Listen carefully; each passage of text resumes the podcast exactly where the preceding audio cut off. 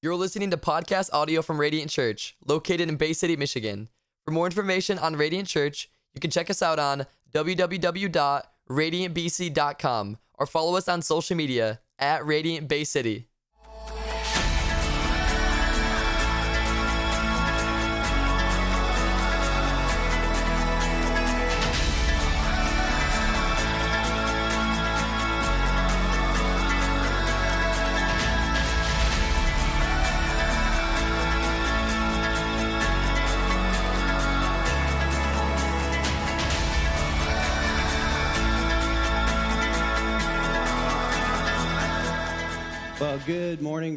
Church. I hope you guys are doing well today if you're watching online. Good morning to you. My name is Adam, for those that don't know me. I normally lead worship here, but I'm filling in for Pastor Marco today. And he asked me to kick off our series called Rhythms of Rest. I got to be honest with you, when I was asked to kick off this series, I felt like I was a kid being gently taken to the edge of the pool and, and pushed in saying, you know, anybody ever been there? Their dad was like, hey, you're going to learn everything you need to know about swimming by jumping in. Now, that wasn't Pastor Marco. I mean, he always sets me up for success, but that was my own self because I'm like, I don't know anything about resting. I mean, I know how to take a nap, I know how to put a hammock up and read a book. I know how to lay on the couch for hours watching Netflix. I know how to eat a box of donuts. But that is not true rest. That's not true rest. Those are things that we do that we can participate in to rest. But we're going to see that God actually guides us towards a rhythm of rest. And here's the thing in Michigan, I think we naturally begin to gravitate towards vacation season in the, in the, summer. How many of you go up north? Go up north. By the way, we're the only state in the union that says that. You know, I used to live in Texas, and you'd say, when I was a kid, I went up north. And they'd be like, what is that? I mean, that's so foreign to people outside of Michigan, but we know how to we know how to go on vacation. We know how to uh, get away for the season. We're about to enter into that uh, season for a lot of people. And so, as we got talking about where we wanted to take our church into summer, we got thinking about what does God say about rest? What does He say about rest? Because I think that sometimes we feel like we're resting, but it can very much be like a worldly form of rest. And I think a lot of it has to do with the idea that many times I think that in our culture, we live in this hustle and bustle world, right? It seems like when we try to rest, it's almost like we're trying to paddle upstream because our culture has ingrained in us that we got to keep moving. We got to keep moving. We got to keep moving. And so this hustle culture is permeated in us. You know, recently I became a coach slash dad. You know what I'm talking about? Your kids join a sports team and you're not really an official coach, but you're like kind of a sideline coach, you know? My son just started playing soccer. They don't really play, they just kind of kick the ball around and they just run around for a few hours. But something happened to me when we pulled into the, the parking lot. All of a sudden, I just got this weird instinct. Like, I just put the car in park and I, I got out and I said, Come on, hustle, let's go. Get out of the car. Come on. Let's go. There's something about it. I don't know. There's something about us. It's ingrained in us to be busy, to hustle, to move. And so, one of the things that we see when we open scriptures is that God is often the opposite. He's often the opposite. Be still and know that I'm God. Troy's going to talk on that next week. God requires patience stillness, slowness.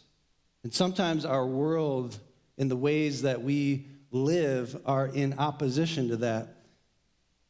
Sometimes the ways of the world lead us towards a restlessness, and the ways of God lead us to restfulness. Sometimes the ways of the world lead us to restlessness and God's way leads us to restfulness, and we're going to see how that is today. We're going to see that God actually commands rest out of us. Would you bow with me and let's pray before we go any further? Father God, thank you for today. Thank you for just the, the ways that you guide us, the ways that you make our path straight. Because you know that as humans, we often are led astray. We're often like, a, like an automobile that goes off the road if you take your hands off the wheel. We are prone to wander. And so, Father God, lead us back to ways that are yours.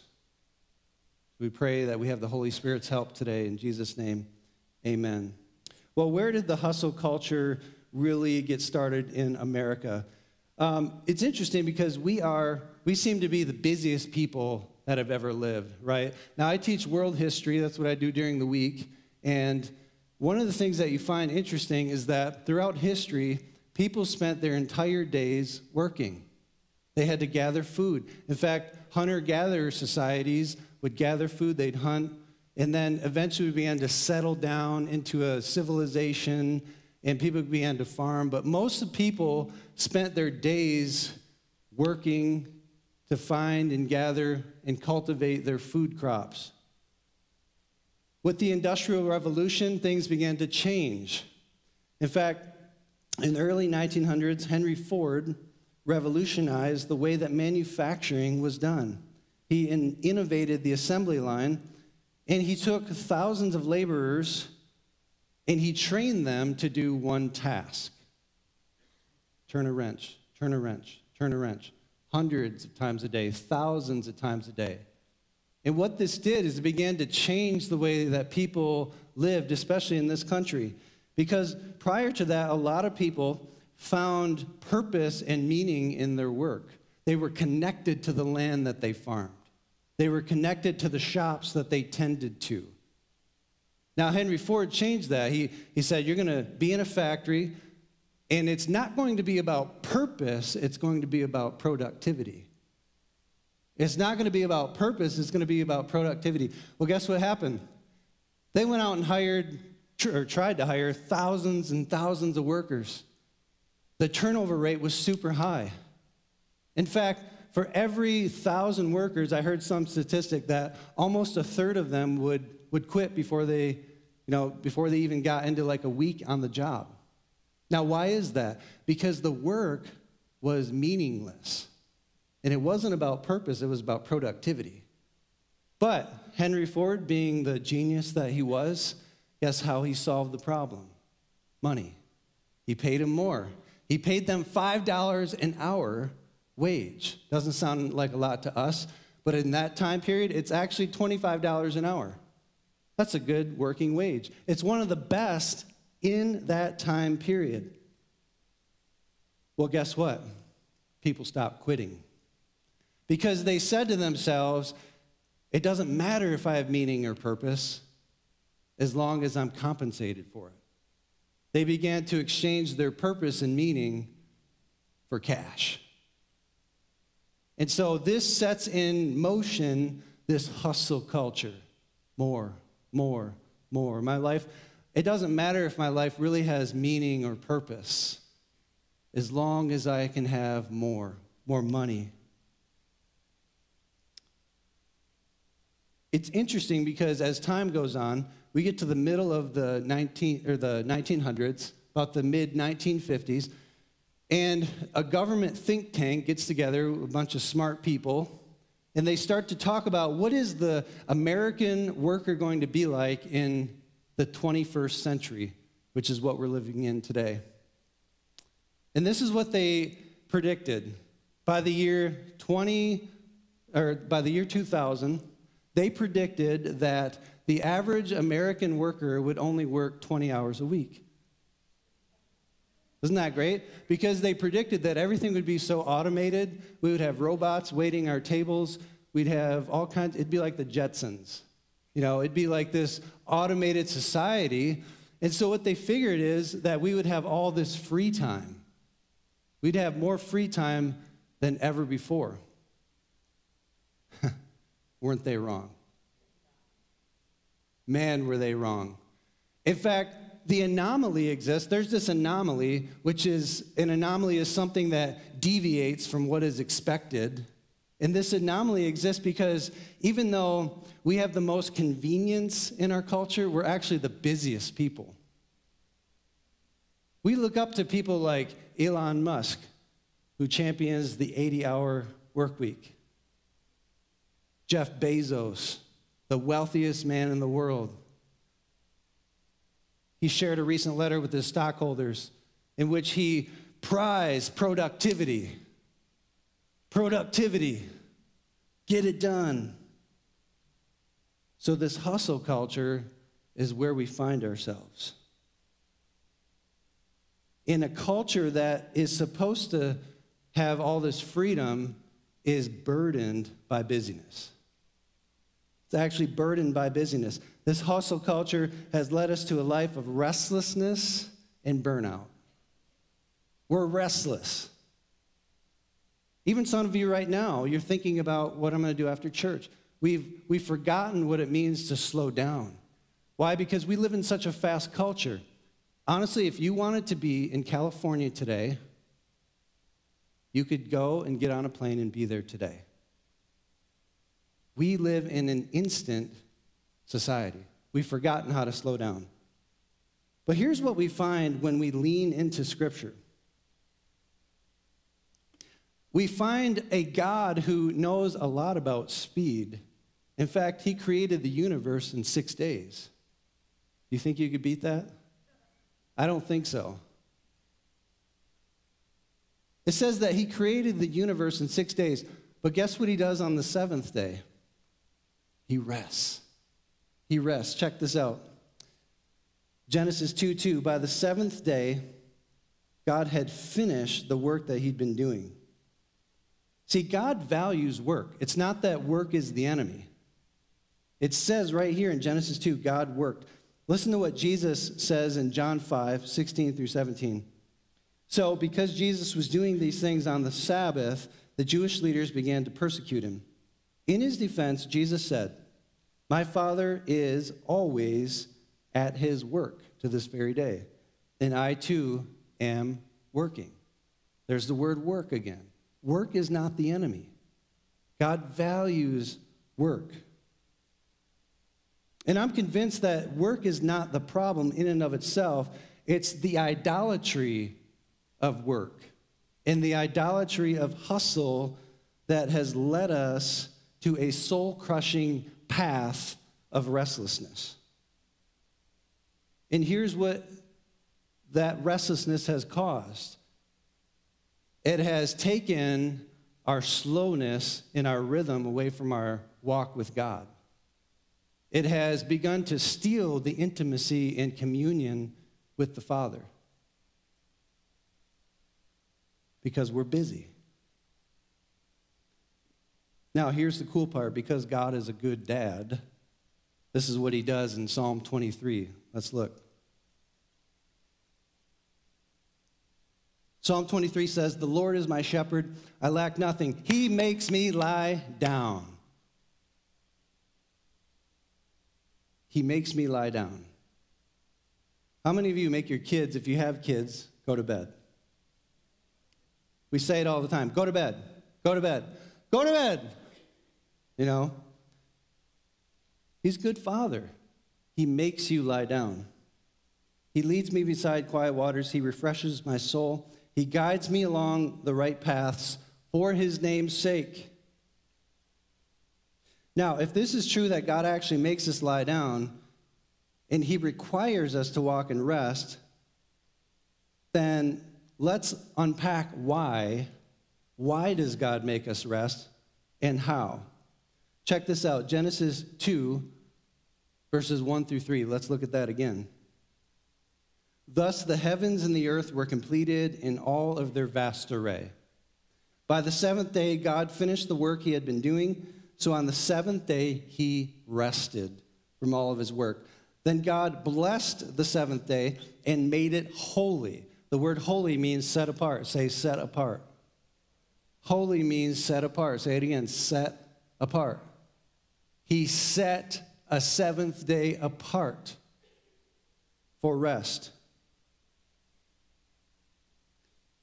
He made it holy because on it he rested from all the work of creating that he had done. See, God values work. He worked for six days, but he wrapped it up by resting.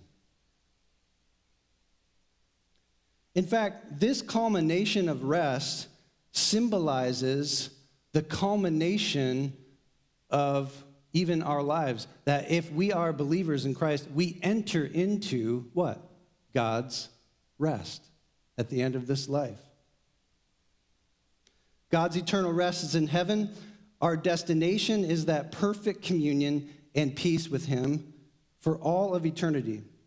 And this is the culmination of Christ's promise for us in His salvation. You see, the idea of rest, the idea of the seventh day rest, is an example for us for what we'll do in eternity. It's a capstone on the work week. It's a capstone of this life and the rest that we will now enter into. The rest of God is the goal with which the whole creation is designed to reach. And the guide to this goal is the Sabbath. It's the Sabbath. Now, there's a word that I haven't used yet this morning. I just said the word Sabbath. We're going to unpack what that means and why we use the word Sabbath. But as we lean into a little bit more about God, we can almost imagine that God is like writing a song. Let's say God is writing a song, and there's a certain rhythm to it, and we're trying to listen to it, and we're trying to get the beat of it. Now, how many of you are, you can be honest, how many of you are not good dancers?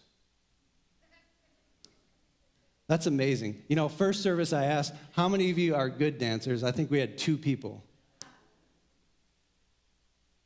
You can tell by how tall and lanky I am, I'm not a good dancer. I get out there, I'm like trying to figure out how to do it, and which is weird because I, I play drums, guitar, sing, but I can't seem to like get into the rhythm of dance. I bet Pastor Mark was a good dancer.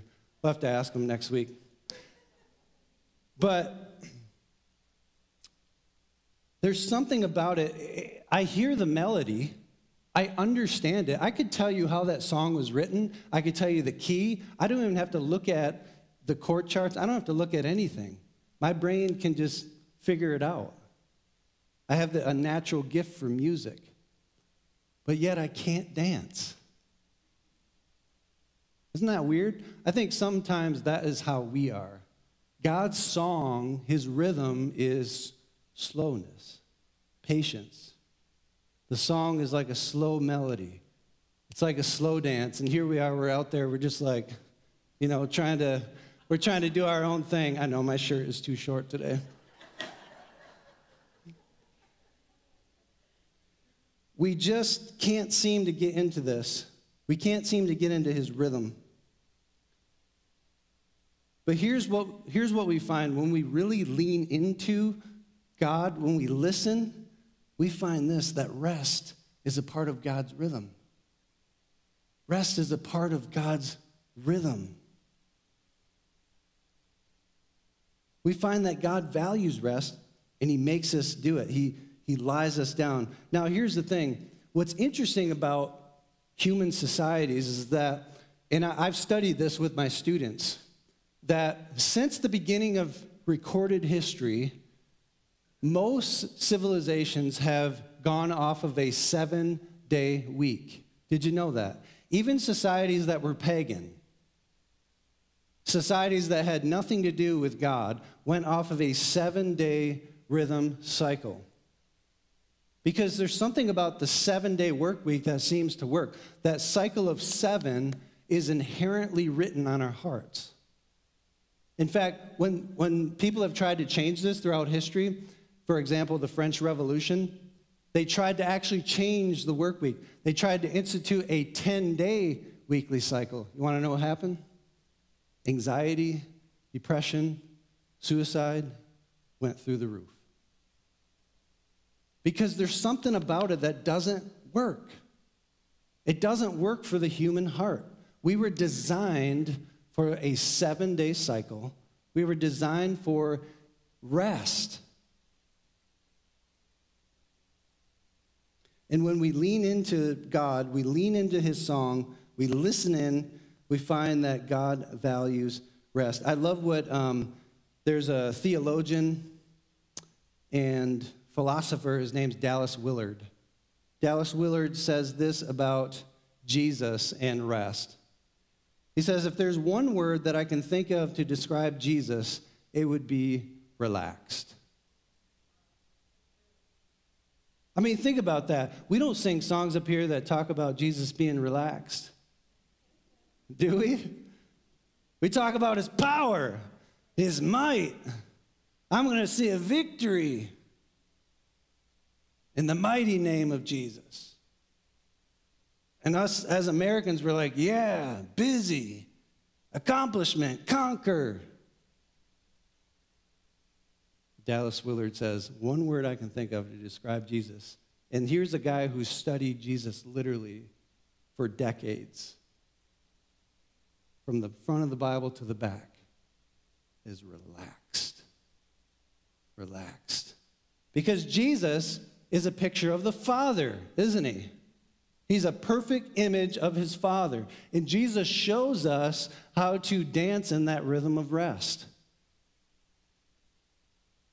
Now, a few minutes ago, I used a word that we often see in the Bible that correlates what we think of when we think of like the scriptures and rest, and that's the word Sabbath. Would you say Sabbath with me? Sabbath.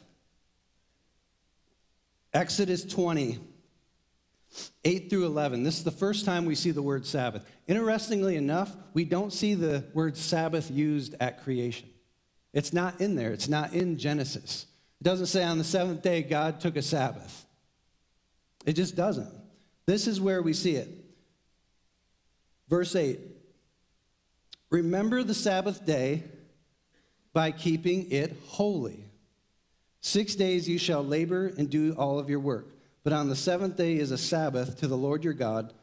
On it you shall do no work, neither you, nor your son or daughter, nor your male or female servants, nor your animals, nor any foreigner residing in your towns. For six days, for in six days the Lord's made the heavens and the earth, the sea, and all that is in them, but he rested on the seventh. Therefore the Lord blessed the Sabbath day and made it holy. Now, when we see Sabbath, what we see is it's actually given to Moses in the form of the commandments. It's actually the fourth commandment. Commandments one through three give us guidelines on how to worship God. Commandment four gives us the time to set aside to worship God. That's what the Sabbath does. Now, this Sabbath to the Israelites was very strict. It was a binding agreement that the followers of God were to, follow, to adhere to. Now, what is the Sabbath? The Sabbath, that, that word actually means Shabbat. If you translate it, it means stop. Okay, can you say Shabbat? Say stop. It means to stop, to cease. And see, the, the, if the Israelites broke this law, they could be punished by death. It was very, very strict. Because this was a symbol of God binding together with his people. It was a covenant agreement. And it symbolized two things. Number one, that God himself rested on the seventh day. And then number two, because Israel was delivered out of the hands of the Egyptians, they were now a people set apart. They were now a people set apart. And so they were to adhere to this. Observing the Sabbath was a binding agreement of the covenant between God and man, between his faithfulness and their obedience. His faithfulness and their obedience. And it was a way for Israel to show their trust that if they obeyed God's commands to do all of their work in six days, and then finally take a day of rest and not do anything, that God would actually show his faithfulness by providing on the seventh day. He would provide physical needs, he would provide rest. I love what one biblical commentator, his name's Bob Deffinbaugh, and he comments on the Sabbath in its relationship to Israel. This is what he says Keeping God's commandments reveals God to men in a different way. When we keep God's commandments, it often creates, catch this, situations in which God is able to manifest his power and provision for his people in a magnificent way. You put yourself in a situation in which God has to show up. See, back in Israelite times, here, here's, here's the truth. If they didn't gather enough food on the day before the Sabbath, they could they were at risk of going without food. So they had to rely on God's provision on the Sabbath.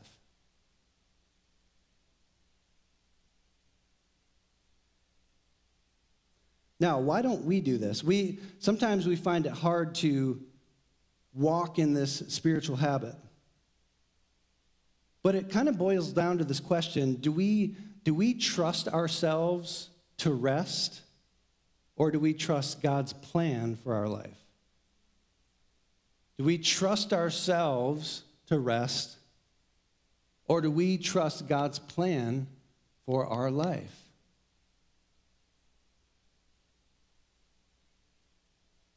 Now, at this point, you're probably saying, okay, I understand what rest is. God values it. Yep, I get it. The Sabbath, it's a fourth commandment. I understand that. But what does it look like to us? How do we practice the idea of Shabbat in our lives?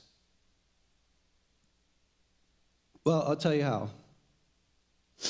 It takes one word. Ready? intentionality. It takes intentionality. Let me define what the word intentional means. It means this I'm going to share synonyms with you deliberate, calculated, intended, planned, meant, considered, studied, knowing, willful, purposeful, purpose, premeditated, pre planned, thought out in advance prearranged, preconceived, predetermined, voluntary. Let me give you the opposite of intentional. These would be the antonyms for you ELA people. The opposite of intentional is this. Ready? Unintentional. This is how I teach my classes, by the way.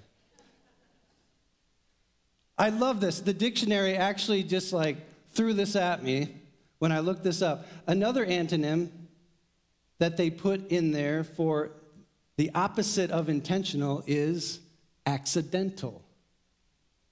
You know what I love about that? Is we in America, we are well intentioned people, but we're not very intentional. We are well intentioned people, but we're not very intentional. You understand the difference? We want to do things, but then we feel like it's some sort of like weird accident that something like it made us do it. Like you never hear people saying like, "Hey, I accidentally went, a, went for a run this week." You never hear people say, "I don't know what happened, but my car just kidnapped me and like drove itself to the gym and I got out and I lifted weights for two hours. It was all a big accident.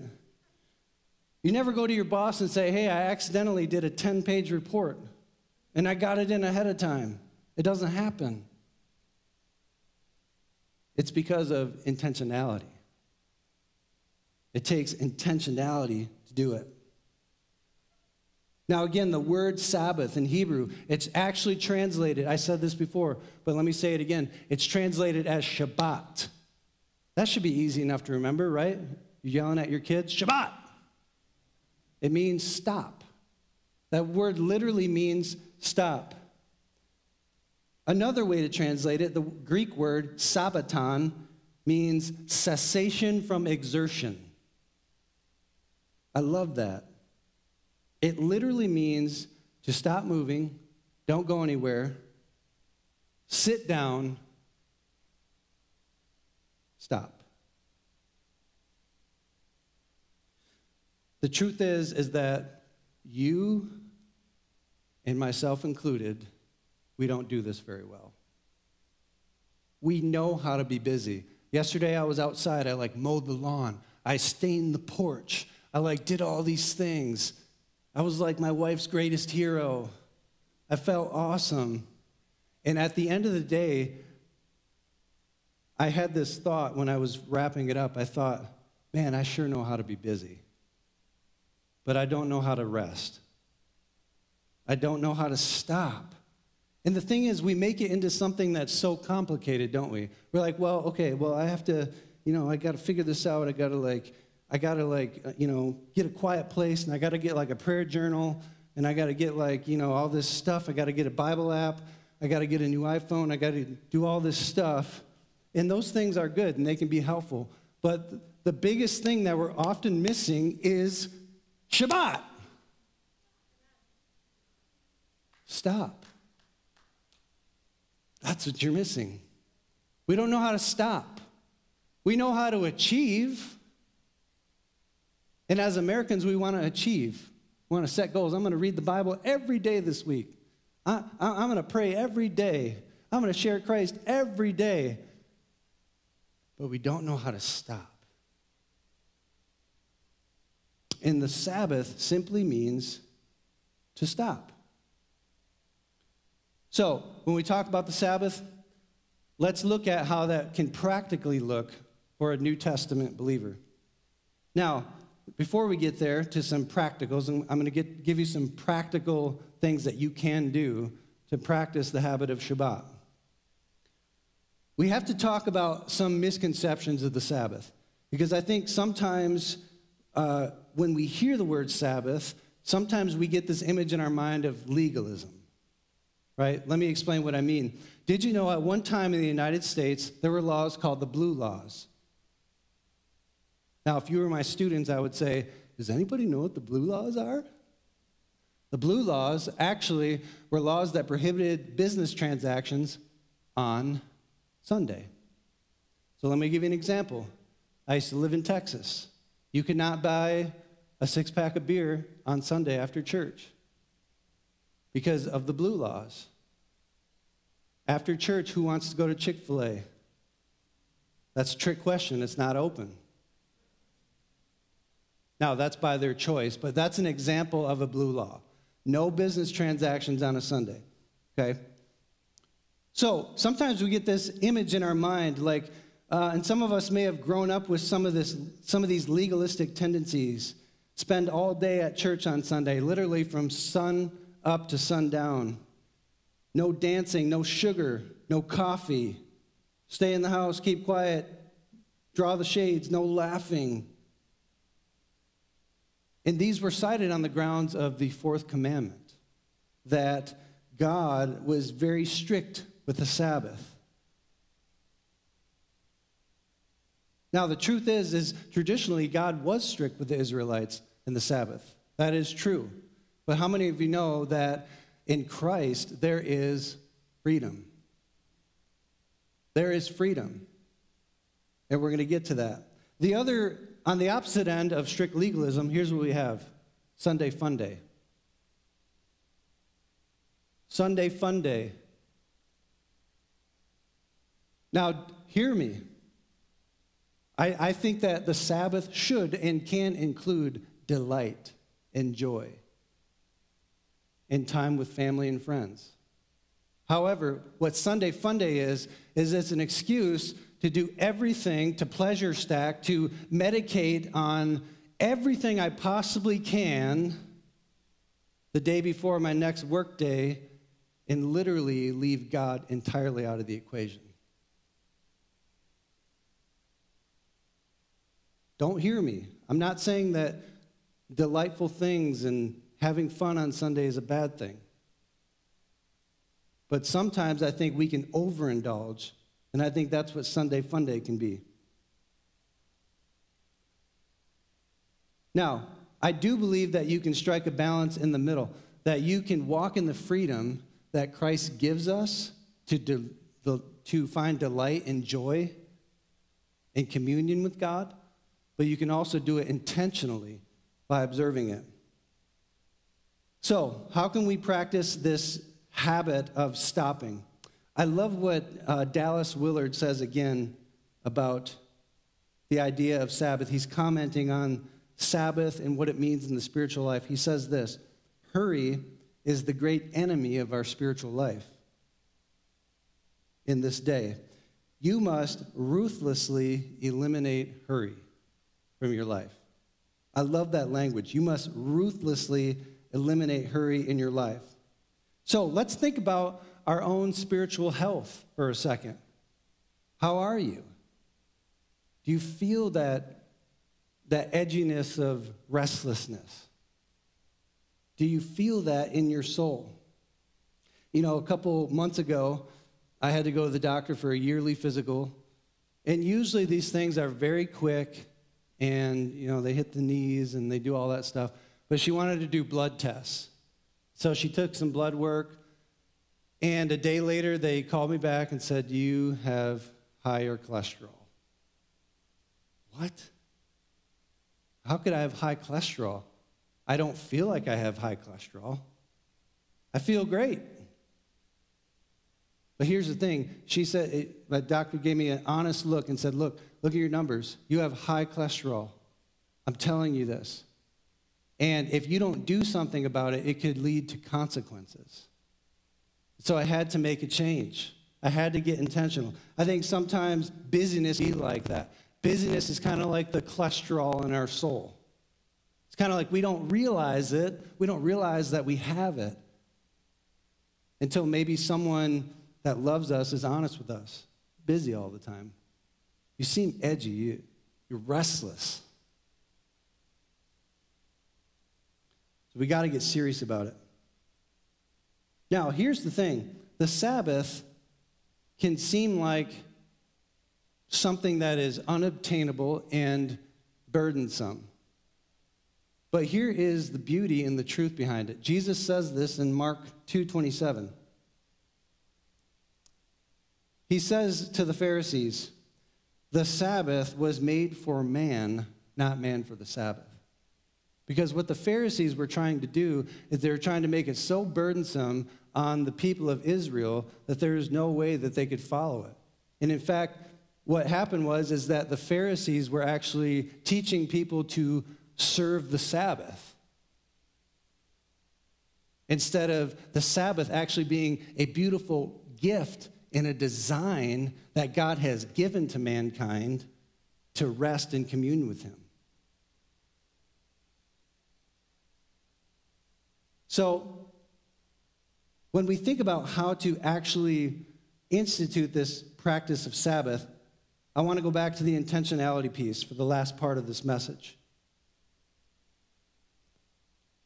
I think in order for this to work, you need to define three things, and I, I call this the three R's, okay? The first thing is you need to identify a reason. Why do I need to change something in my life? The second thing, the second R, is you need a recorded plan. Let me pause for a moment there. Doc says, You have high cholesterol. You got to do something about it. I said, I'm going to become a runner. I'm going to run. I'm going to run, and that's, I'm going to get in shape. I'm going to get in shape. I get out there, first half mile, this is great. I feel great. I feel, oh, I, oh, I feel great. I feel, uh, uh, this sucks. I hate running. I hate running because every second that I'm running, I'm thinking about when am I going to be done? But I tell you what you can do. Did you know that if you have boundaries and you have clear expectations that you can actually do things that are hard? It's called developing habits. And so, what did I do? I got intentional. I got a recorded plan. I downloaded Couch to 5K. And now I put these little headphones in, and this, this woman tells me when to start running, when to stop. And I love it. I love it because what it does is it gives me this boundary and it gives me these parameters that I can stay on. And then finally, what it gets me to is the third R it gives me a reward. Because when that woman says, ah, cool down, guess what? I finished. That's the reward. That's the reward. So, in order to make this intentional, you need a reason to do it, you need a recorded plan, you need a plan, and you need a reward. You need. So, let's translate this now into getting into this habit of observing a, a Sabbath or a rest. So, let's start with some questions. Let's do an honest check. I'm your doc today. You're in my office. Let me ask you some questions. Ready? Number one Do you often feel tired? And not just tired, but a constant sense of restlessness? Number two, do you view rest in a relationship with God as burdensome and something that you'll never attain? There's no way. I have no time for it. I don't have time for it. Adam, I hear what you're saying, but I don't have any time. I have small kids. I, I have no time. Number three, do you feel like resting has not been an intentional part of your life? In other words, you know how to be busy, but you don't know how to rest. And then, number four, do you want to be set free from the burdens of hustle and hurry? Do you want to be set free from the burdens of hustle and hurry? Because here's the thing about hustle and hurry. Let's think about what I said at the beginning of the message. That is not the tune and rhythm of the song that God wants us to dance in. It's us trying to dance all out of whack and out of rhythm. After a while, it feels a little bit awkward and weird, right? You feel awkward right now because I'm trying to do some move up here. Find a reason Something has to change. And what better time to try to do this than summer? Right? Now, let's establish a recorded plan. You have to have a plan. Now, understand this God values work. I don't want you to quit your job. Okay, I'm not saying that. God Himself worked for six days before resting. But sometimes you need to get a plan. You need to talk about it. You need to talk about what does my life look like right now? How am I going to accomplish my work throughout the week? My job, parenting, housework, bills, groceries. How am I going to cultivate a time of Sabbath or rest? Now, the point of the Sabbath is to simply stop. So, how can I cultivate a time where I'm literally just allowing myself to cease from my work? Okay? Now, let's talk about a time frame. I love this author. His name is John Mark Comer. And he is an author and pastor out of Portland, Oregon. He's got an excellent podcast on this topic. And he gives us some practical ways to practice the Sabbath. This is what he says. Here are some guidelines. How frequent should it be? Frequency. It should be weekly, meaning it should be done every seven day period, because this is God's design for mankind. So it should be every seven day period. Now, I know what you're thinking. You're like, whew, there's no way. I, I, I can't do that. I can't do that. But think about it. Don't get ahead of me. Seven day, every seven day period. Now, he recommends you should start in the evening if you can. So you can start your sab- time of Sabbath. It starts in the evening. Maybe if you have kids, put your kids to bed. Then you have a few hours. You, and then it includes sleep. And then you wake up the next day and you, you can begin. Now, some of us have different weeks. For me, I, am in ministry. So the first day of my week is actually Sunday. My Sunday is not a Sabbath. It's actually the first day of the week for me to start working. If I try to rest on the Sabbath, it doesn't work. Or, I'm sorry, if I try to rest on the Sunday, it doesn't work. So I have to begin my Sabbath a different day. You see what I'm saying? You can begin your Sabbath based on what your schedule looks like. Some of you work like different jobs and you have different hours. And so you have different days off. Your days off might be Tuesday, Wednesday, Thursday. Tailor it to what works for you. Now, if you're not in ministry and you have a typical Monday through Friday, nine to five job, here's what you can do. You can actually begin your Sabbath. Think, consider beginning it on like a Saturday night. Saturday night, include church and fellowship at church in your Sabbath and then conclude it on a Sunday evening. Now, if you have kids, there's a problem, right?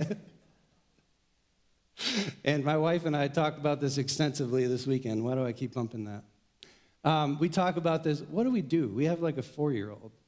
Like he's, he's bored every couple minutes. So here's the thing it's a challenge, right? But why not start to talk to him about what it means to observe a Sabbath? Aren't we the first teachers of God's ways to our family? Don't give up. Don't use that as an excuse, because I'm tempted to as well. Now, what should the length be? So the frequency should be uh, once a week. The length should be should generally be, now hear that word, generally be 24 hours.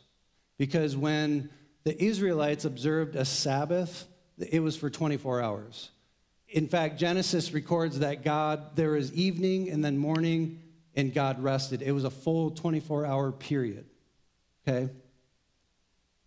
But here's what I want to tell you, and John Mark Comer agrees with this. Start with where you're at and build off of that. Okay, so for you, it might be that you can only Sabbath for three hours. Because I don't know what your life is like. It might be different. Start at three hours and work towards 24 hours. You see what I'm saying? It's like the couch to 5K, all right? On day one in couch to 5K, you do not just go out and run a 5K because you'd quit. You have to start where you're at and build off of. So, what, what's in a Sabbath? What do I do? Do I just stop and sit in a dark room? Let's look at some substance. Now, your Sabbath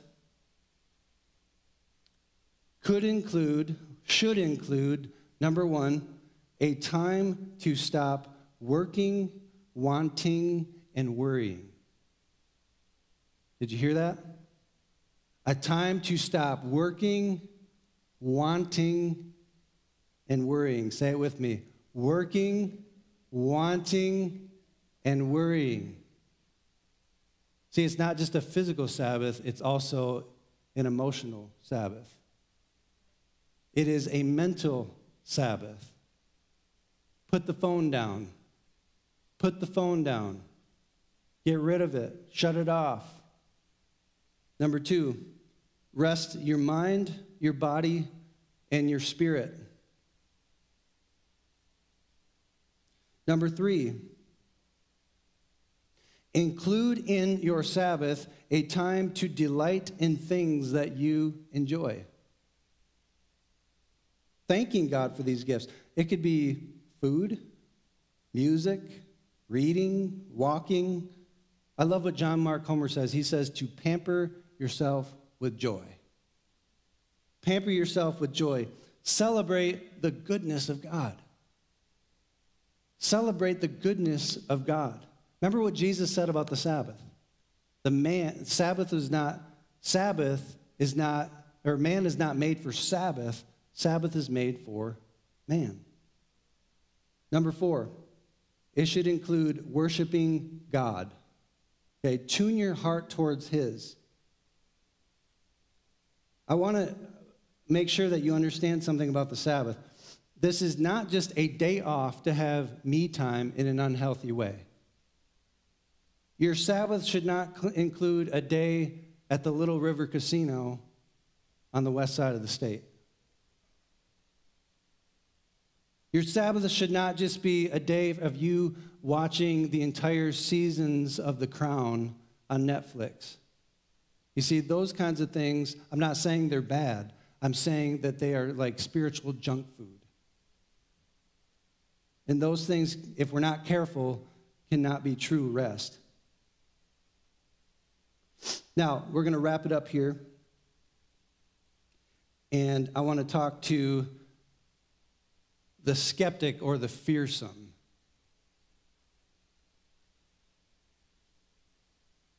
Some of you in here are saying, it's thank you, thank you for your message, but I'm never, I'm just not going to do that. I just, I can't do that. And I want to challenge you with that. Because I think whenever we try to do something, we try to make a change in our life, whether it be running or eating healthy or trying to do something different, take steps towards God, guess what there always is? There's always resistance. There's always resistance. And guess who has the loudest voice with resistance? You do. I do. I can't do it. I can't do it. I just can't, I can't do it. I can't do it. I'm never going to do this. You know what? That's not you talking. That's not God talking. That's your addiction to hustle and hurry. That's your addiction to hustle and hurry. And if you want to walk in the ways that God has for you, you need to learn to grasp his rhythm of rest and that is to slow down, to stop, to cease. Now, we get skeptical also because we feel like this is an Old Testament practice. Why do I need to Sabbath? Jesus is my rest. And while I believe that's true, Jesus is our rest. Come to me, all who are weary and burdened, and I will give you rest. Those are the words of Jesus. I believe that this is a tangible thing as, as well. It is a physical rest, it is a physical Shabbat, a physical stopping.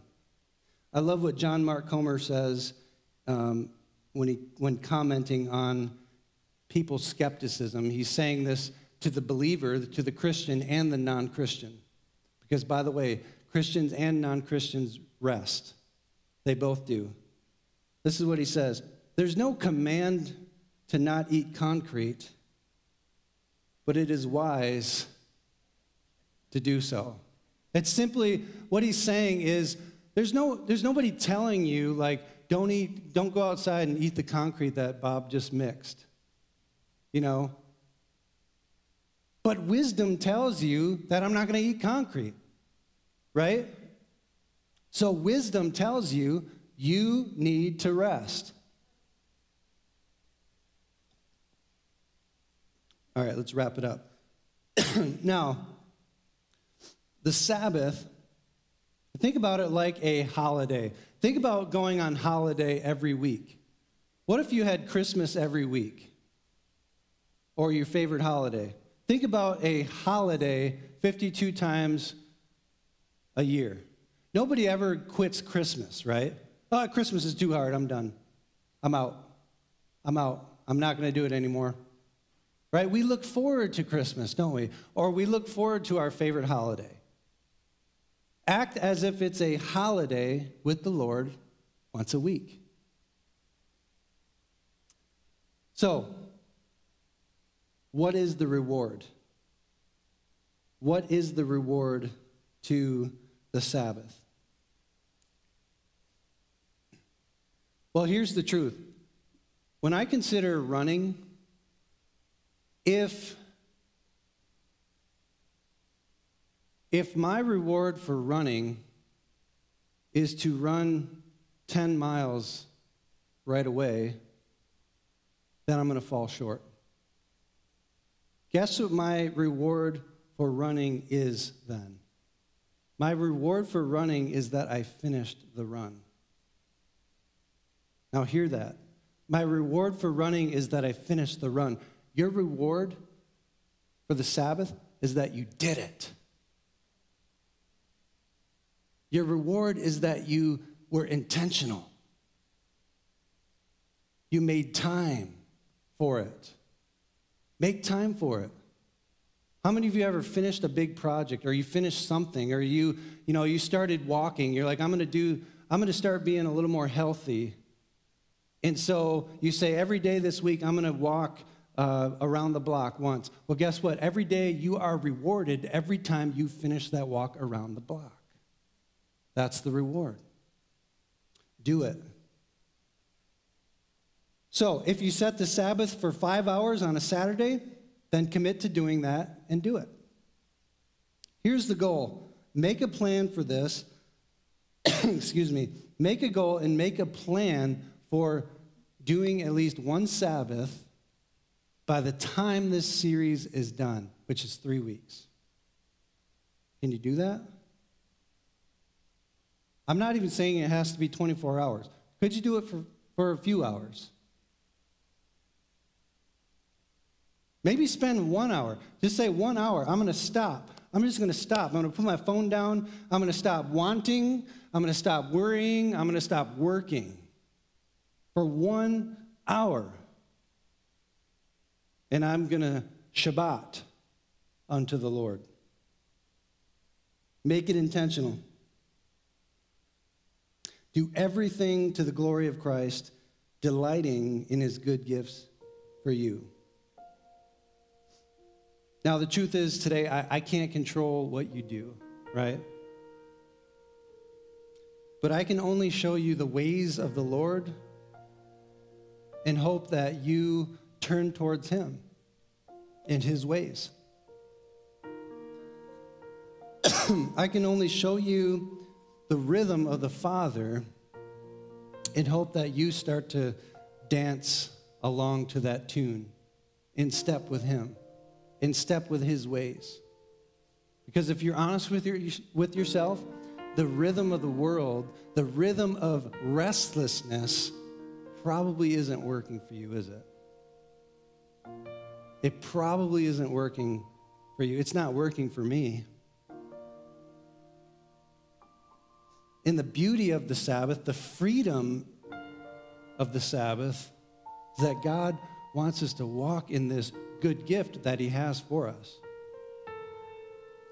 I think that the Sabbath is truly a foretaste of heaven, of God's eternal rest in communion with Him an eternal freedom from wanting, an eternal freedom from worrying, an eternal freedom from working. It's a foretaste of the feast. We get this reward, and it comes to us because when we start to practice the habit of stop, of cease, of Shabbat, we get a more meaningful spiritual life. We get into a pattern of delighting in God and communing with Him. So, as we close today, let us remember to ruthlessly eliminate hurry in our life so that we can truly cease from our work and we can celebrate the goodness of God. Would you pray with me? Father God, thank you for the gifts that you give us. Thank you for the ways that you that you show us that are so much better than ours. God, thank you for helping to turn us from our restlessness and give us the strength, give us the intentionality by the power of the Holy Spirit to walk towards your restfulness. God, sometimes we admit, I admit that we're resistant to this. So, Lord, give us strength, give us courage. Give us a heart of repentance today. May there be conversations today that need to be had, that something has to change so that we can walk more towards you. We thank you, Father. We praise you. It's in Jesus' name. Amen. Amen. Well, once again, if you need prayer this morning, if you want to talk to someone this morning, you can come forward. We have an amazing prayer team that will be up here at the front. We'll see you next week for part two of Rhythms of Rest. God bless.